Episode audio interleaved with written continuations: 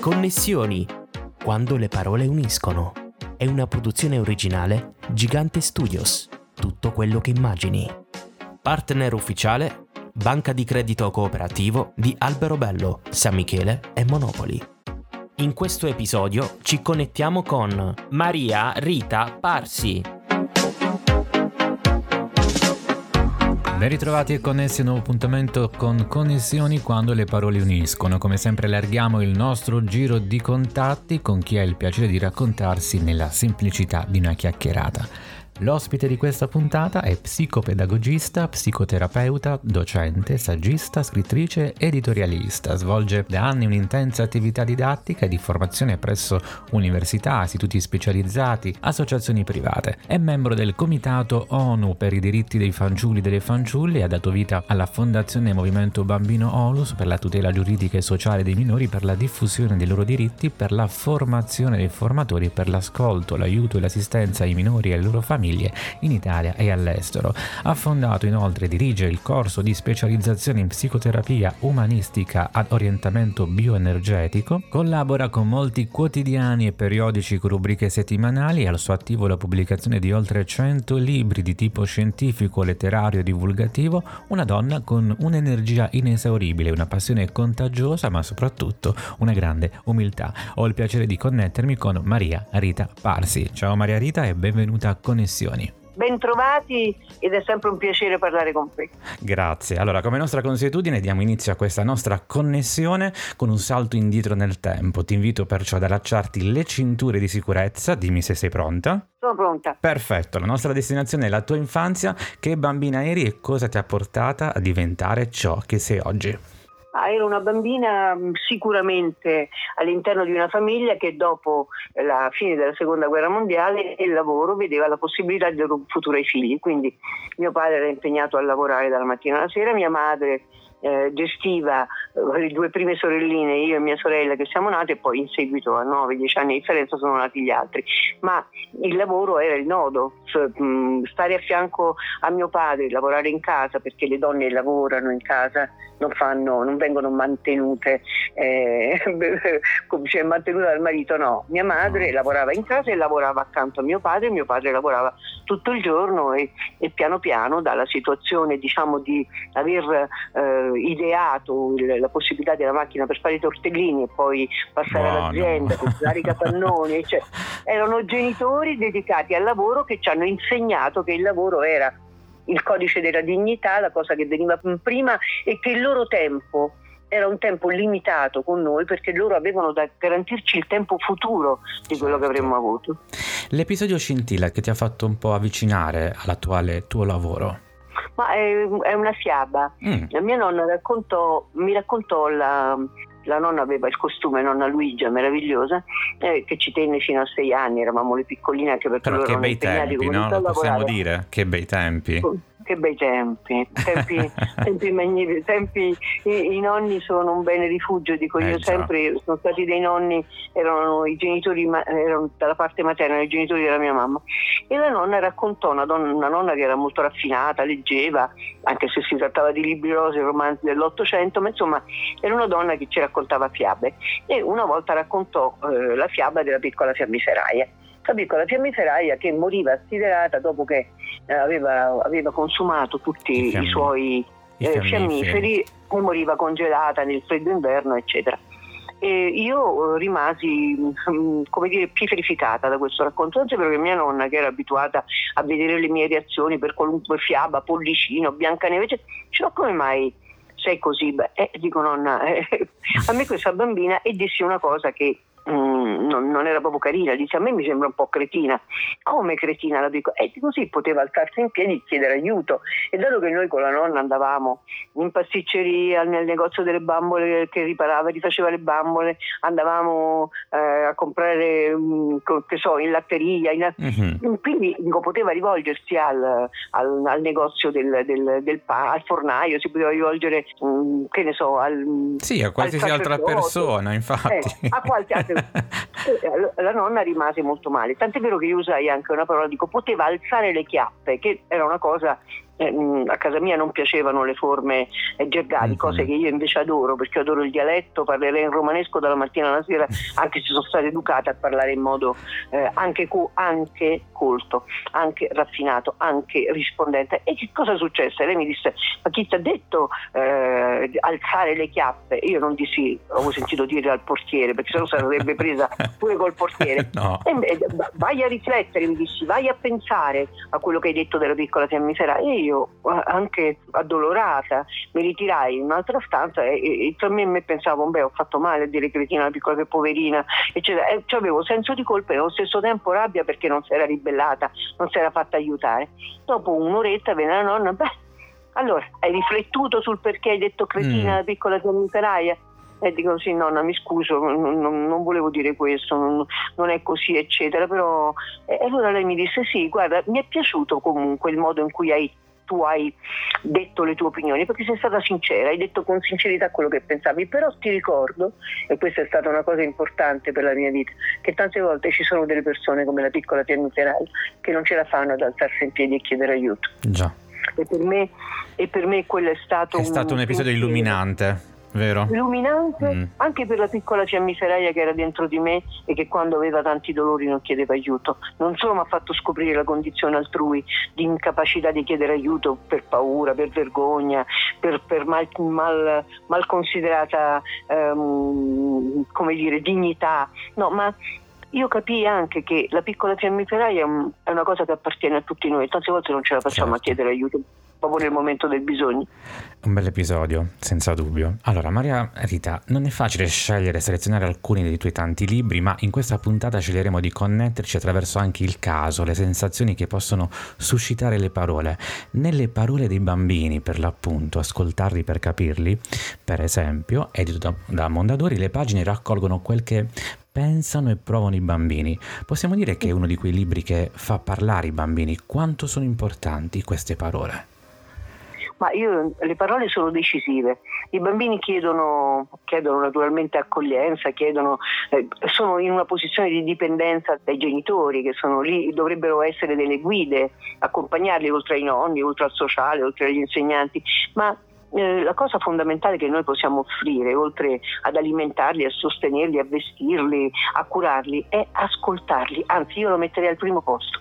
Se noi ci mettessimo ad ascoltare quello che dicono i bambini, io lo faccio da sempre perché sono stata fortunatamente, nel caso della nonna, una bambina che che è stata ascoltata, almeno, certo. almeno per quello che pensava. Per me eh, è stato il più bel dono della mia infanzia che ci fosse qualcuno, in questo caso nonna Luigia, che ascoltasse, perlomeno magari poi rimproverava, diceva no, non si dice, no, non si... però era l'ascolto che era importante. Allora io dico ai genitori, anzitutto che si devono formare, la prima agenzia educativa è la famiglia. Familiari ed educatori dovrebbe essere, e operatori della comunicazione, dovrebbe essere la prima cosa il primo investimento, perché le parole rimangono mentre tu cresci dal, dal grembo della madre fino ai 12 anni d'età, sono talmente importanti per quello che poi tu costruirai con tu, il tuo temperamento, il tuo carattere per arrivare a una personalità, sono così importanti perché ti rimarranno in mente. Ci sono parole, ci sono frasi, ci sono indicazioni, ci sono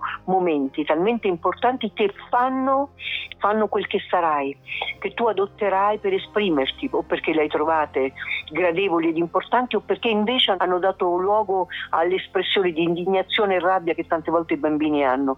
Intorno agli otto anni, quando si comincia a dire questo è buono, questo è cattivo, si comincia ad articolare una valutazione di quello che c'è intorno a te. Giusto, Io credo che sia importante ascoltare, sì, ascoltarli, ascoltarli. I bambini dicono cose eccezionali. Come mai oggi è sempre più difficile gestire in un contesto scolastico bambini e famiglie? Cioè il docente sta forse perdendo, eh, come dire, la sua autorevolezza pedagogica, sociale?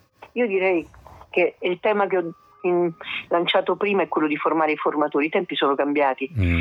mm. Se i genitori e gli educatori non fanno i conti con il mondo virtuale, tutto quello che i ragazzini ascoltano, vedono, con quei maledetti telefonini, prolungamenti eh, nella mano dei bambini, con quello che, che apprendono, con tutte le cose che a noi non erano svelate, perché immagini, allora io faccio solo un esempio partendo sempre dalla mia esperienza.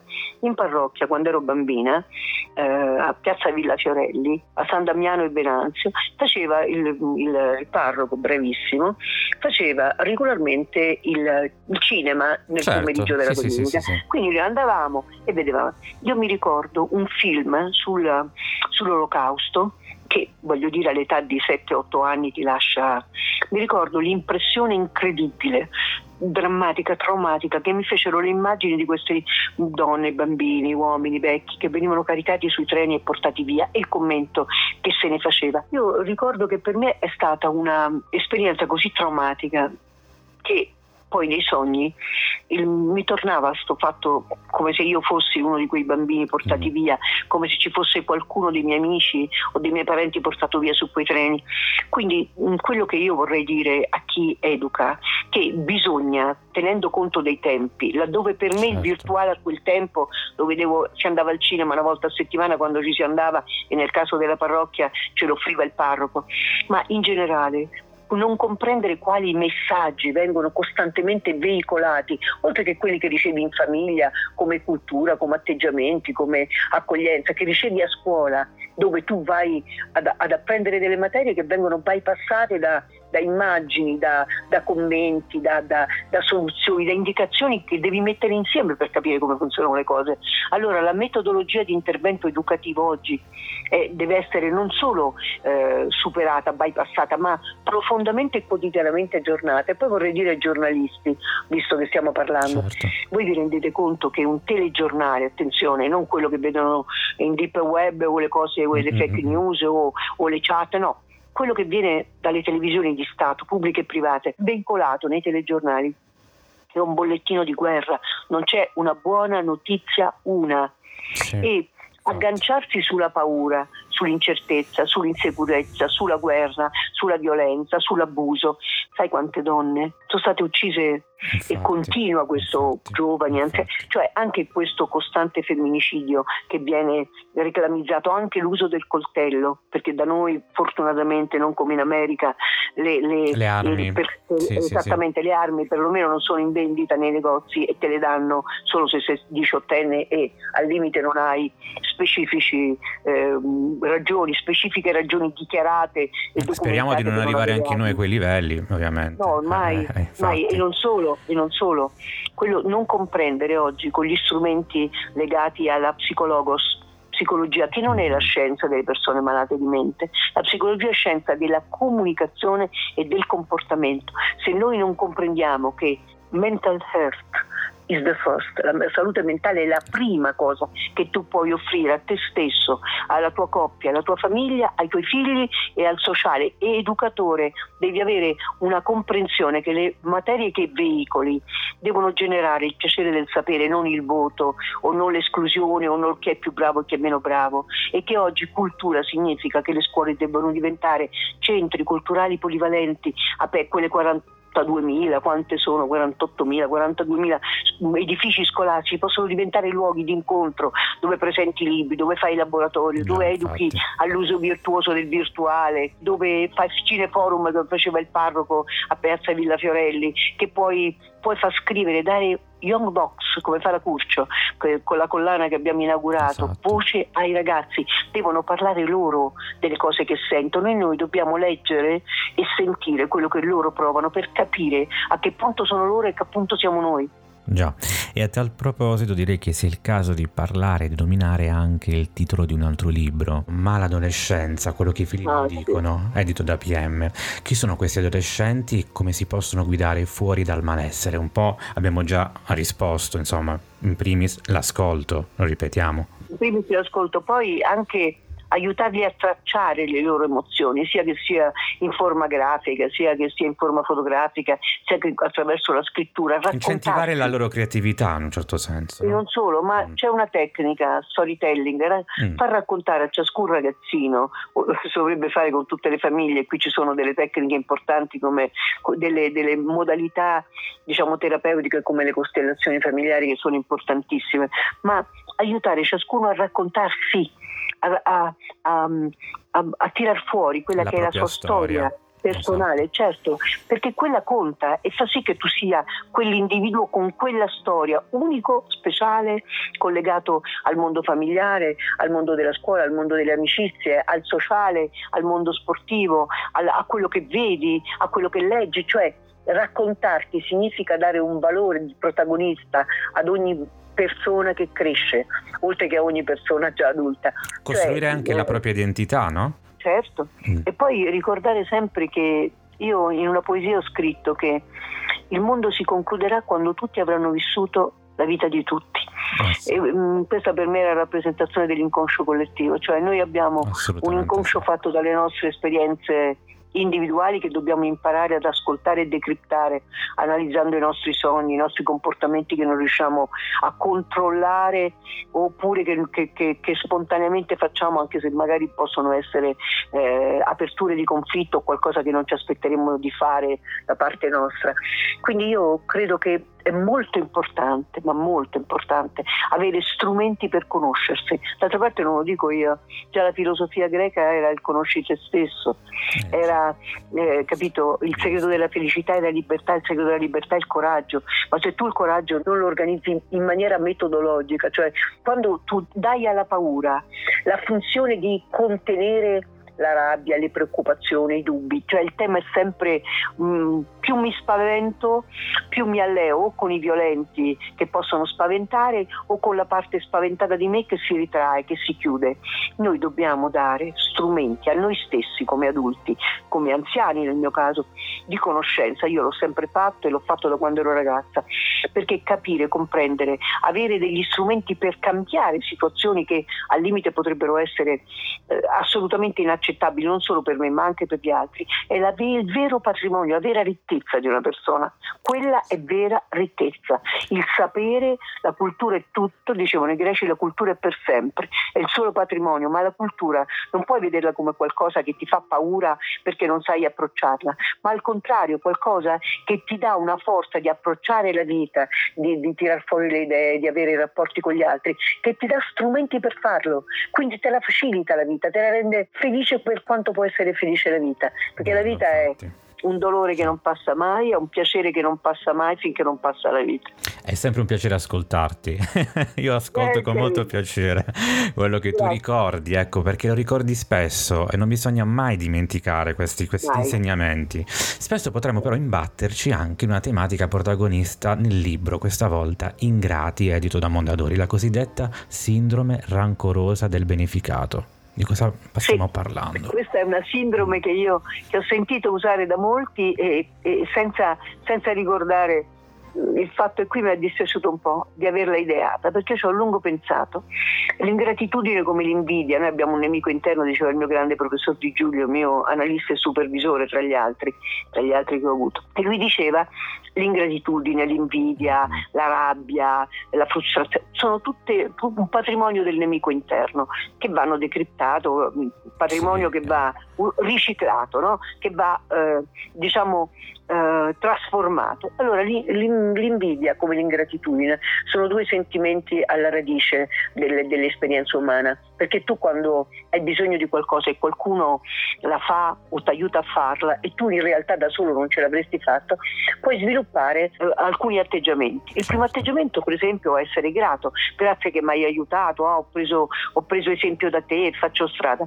Oppure il meccanismo di sentirmi talmente carente perché ho dovuto ricorrere al tuo appoggio e lì scatta un meccanismo come dire di frustrazione.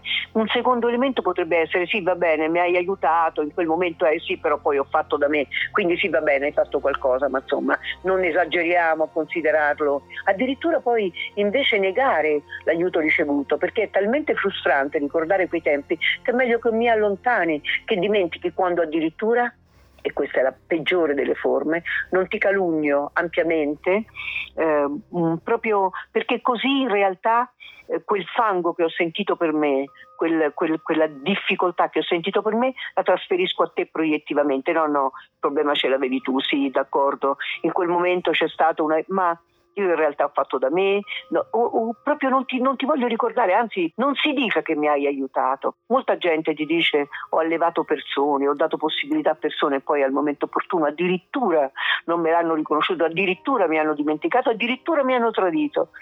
Io vorrei ricordare Giuda, Certo. Un, io lo chiamo uno degli esempi più famosi. ecco, ecco, però, però, per gli ingrati la sorte è dura perché con i 30 denari eh, diciamo, avuti per tradire Gesù, dico sempre io, il nostro giudice si è comprato soltanto la corda per impiccarsi. Eh Quindi che gli ingrati tengano conto che riconoscere illumina la vita, perché riconoscendo l'altro, le qualità dell'altro, quello che dall'altro abbiamo ricevuto, noi ci sentiremo anche in equilibrio con noi stessi, saremo capaci di dare ancora. E più ricchi dentro. Più ricchi, sicuramente, eh. sicuramente ricchi perché pieni di ammirazione. Chi riesce a trasformare l'invidia in ammirazione, l'ingratitudine o la paura di dover essere dipendenti da chi ci ha dato, ingratitudine, riconoscimento e poi fare la propria strada, io credo che quella sia la soluzione migliore. E lo credo anch'io, Maria Rita. Adesso è il momento di eh, connetterci con una delle opere più recenti, Contro il potere distruttivo di ogni guerra, edito da Curcio. Qui ci si ritrova ad esprimere e spiegare le componenti di un microcosmo familiare, sociale. Per chi è stato pensato e scritto questo volume e quali messaggi vuoi trasmettere ai lettori? Io ho preso come al solito spunto da grandi maestri, Eric Fromm, Anatomia oh, della distruttività sì. umana, geniale e lui dice che l'angoscia di morte è la madre di tutte le angosce umane e noi ci difendiamo, tutte le difese psicologiche nascono da questa idea che siamo nati e finiremo. Comunque prima, dopo, per incidente, per malattia oppure per vecchiaia, arriveremo alla fine. Allora come ci difendiamo? Allora io morirò ma c'è un'altra vita, la difesa spirituale, io morirò ma eh, i miei figli continueranno, i miei nipoti, la difesa demografica, uh-huh. la difesa estetica, io morirò ma la bellezza è qui, l'arte, la musica, la letteratura, la danza, la poesia, il teatro, il cinema, la fotografia, tutte le forme di arte sono quelle che eh, mi riempiranno di una bellezza che la bellezza andrà oltre me poi c'è la difesa ideologica, io morirò ma le mie idee non moriranno mai, poi c'è la difesa distruttiva ed ecco quella a cui siamo eh, legati, io morirò ma morirete tutti, quindi se divento il signore della morte, se comunque io faccio uso della morte per intimorire eccetera, io mi sento nell'impotenza totale, poiché immortali non siamo, di essere quello che nega la possibilità di vivere agli altri. E attenzione, alla radice di questo comportamento ho aggiunto io con le altre difese che poi personalmente mi sono permessa di aggiungere a quelle di Eric Fromm, mm-hmm. c'è l'odio per le donne. Chi è che dà vita alle forme della vita? La donna, chi è che ti fa nascere senza che tu abbia scelto di farlo? Chi è che ti condanna una volta che sei nato poi al tempo della tua vita? Quindi la colpa di Eva è quella di farti nascere e la complicità del serpente, cordone ombelicale, è quello che ti fa uscire dal paradiso terrestre del grembo materno, la simbiosi come la chiamava il mio grande Giovanni Bollea, per passare alla diade, alla dipendenza indispensabile per poter essere allevato, altrimenti se non viene alimentato, custodito, morirai, per poi arrivare alla legge del padre, alle regole. Questo rovesciamento del patriarcato, nel senso che i figli sono miei, controllo tutto io, le armi, la sfida, cioè sono tutti prodotti dell'angoscia di morte e della rabbia profonda, perché quando una donna ti abbandona c'è tanta gente che arriva ad ucciderla. E poi eh, io ho aggiunto due altre difese. Attenzione, questo libro, la prima edizione di questo libro che si chiamava Manifesto contro il potere distruttivo e ci aveva come sottotitolo perché assai spesso affidiamo il governo delle famiglie e delle nazioni alla parte peggiore o malata di noi e la dice tutta guardando chi governa il mondo in questo momento eh, e cosa fanno su, esatto. sulla pelle dei popoli questi signori che tirano fuori soltanto armi, distruzione, morte, violenza, abusi dovunque agiscano. L'ultima guerra è quella che si scatena adesso in Medio Oriente ma Mm, abbiamo un'altra ancora in atto in Ucraina, c'è una prima nei Balcani, ma voglio dire se facciamo un giro troviamo un'ottantina di guerre in atto, eh sì, più o meno gravi. Io misi, prima della pandemia, misi io morirò, ma gli scienziati stanno già scoprendo una, una serie di vaccini, di medicine che ci permetteranno di vivere a lungo, molto a lungo, quasi Matusalemme, e un'altra era la difesa virtuale io morirò ma il mio avatar non morirà mai e quindi oh, voglio signore. fermare un attimo eh, infatti ecco, eh, il virtuale se permetti, eh, mi invitò Liorni a commentare 6-7 anni fa una... Marco una, Liorni, sì, stato anche nostro ospite, Liorni, nostro amico. Molto, molto bravo. Liorni, mi, mi, Maria Rita, guarda, ti mando un pezzettino di una trasmissione a KMTU della televisione sudcoreana mm. e c'era una mamma con occhialoni e sensori che abbracciava piangendo e parlando come parlo io con te, come potremmo parlare tra noi, l'avatar della sua bambina morta di leucemia a sei anni. E ci parlava con questo avatar che era come la bambina, come se stesse parlando con la sua bambina. Piangeva e la bambina, l'avatar, l'avatar diceva ma no non piangere vieni a giocare con me non è... io ho avuto un brivido pensando certo, a questo ho detto infatti. abbiamo inventato l'altro mondo. Eh, io morirò ma c'è il mio avatar non morirà mai questo è quando utilizziamo la tecnologia in maniera cattiva. Posso eh, in maniera virtu- eh, eh. non virtuosa. Esatto. L'utilizzo virtuoso è buono, ma dobbiamo educare all'utilizzo virtuoso del virtuale. Quanto è importante ascoltare e non fuggire dal dolore dell'anima? Quanto è importante guardarsi dentro?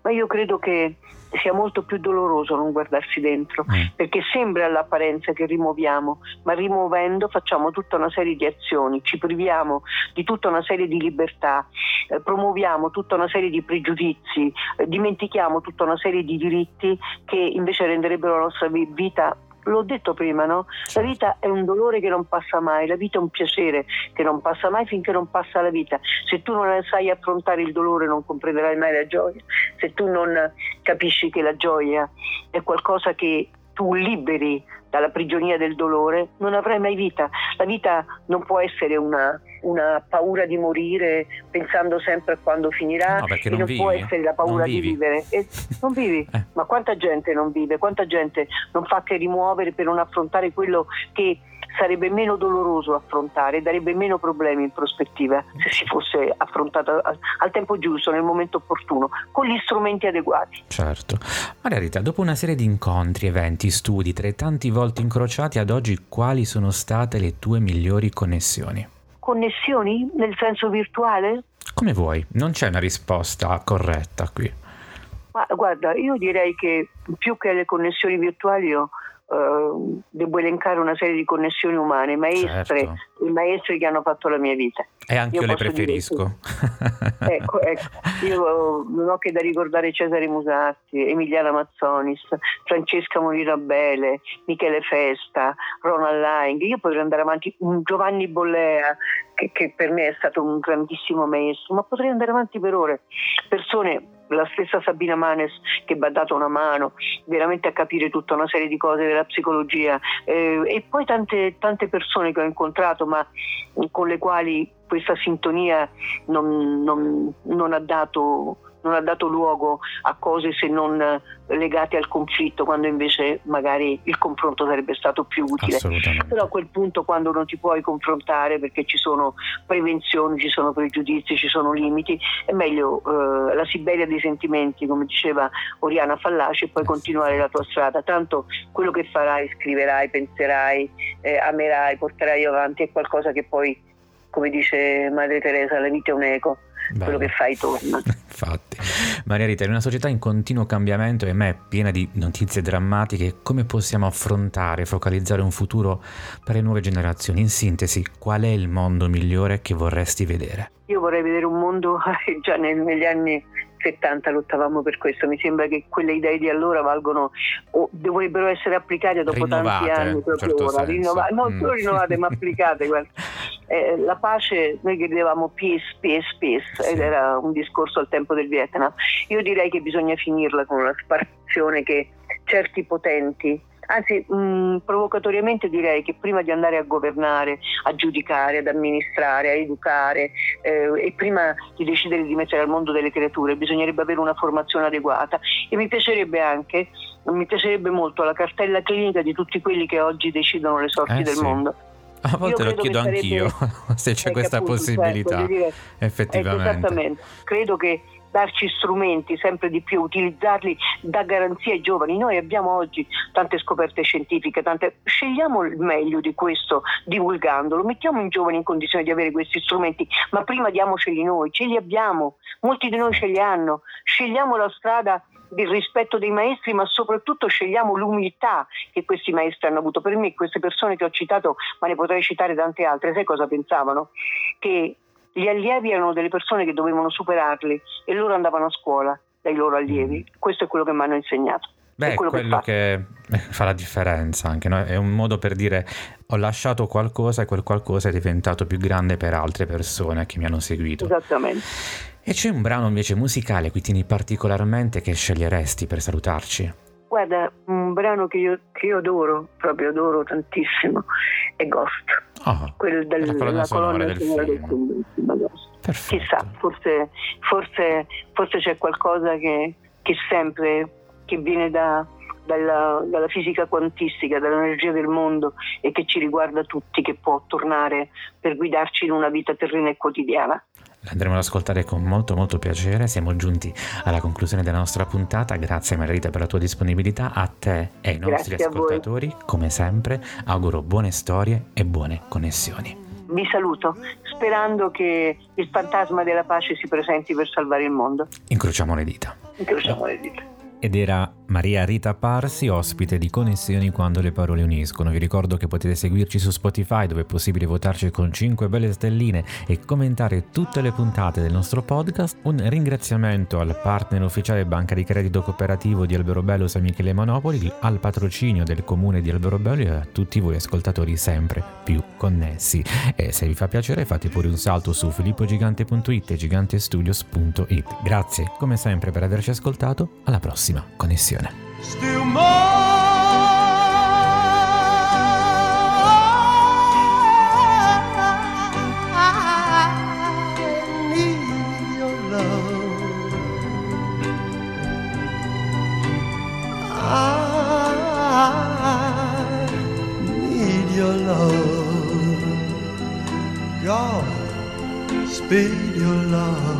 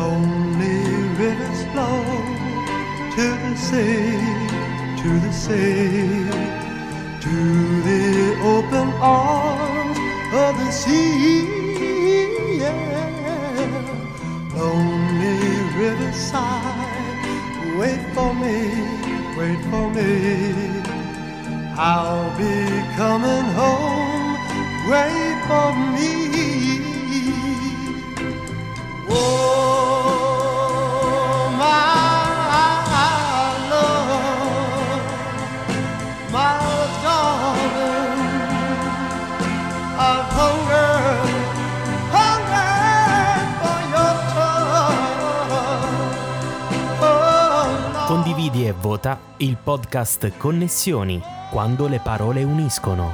Ascolta il podcast su tutte le piattaforme dedicate.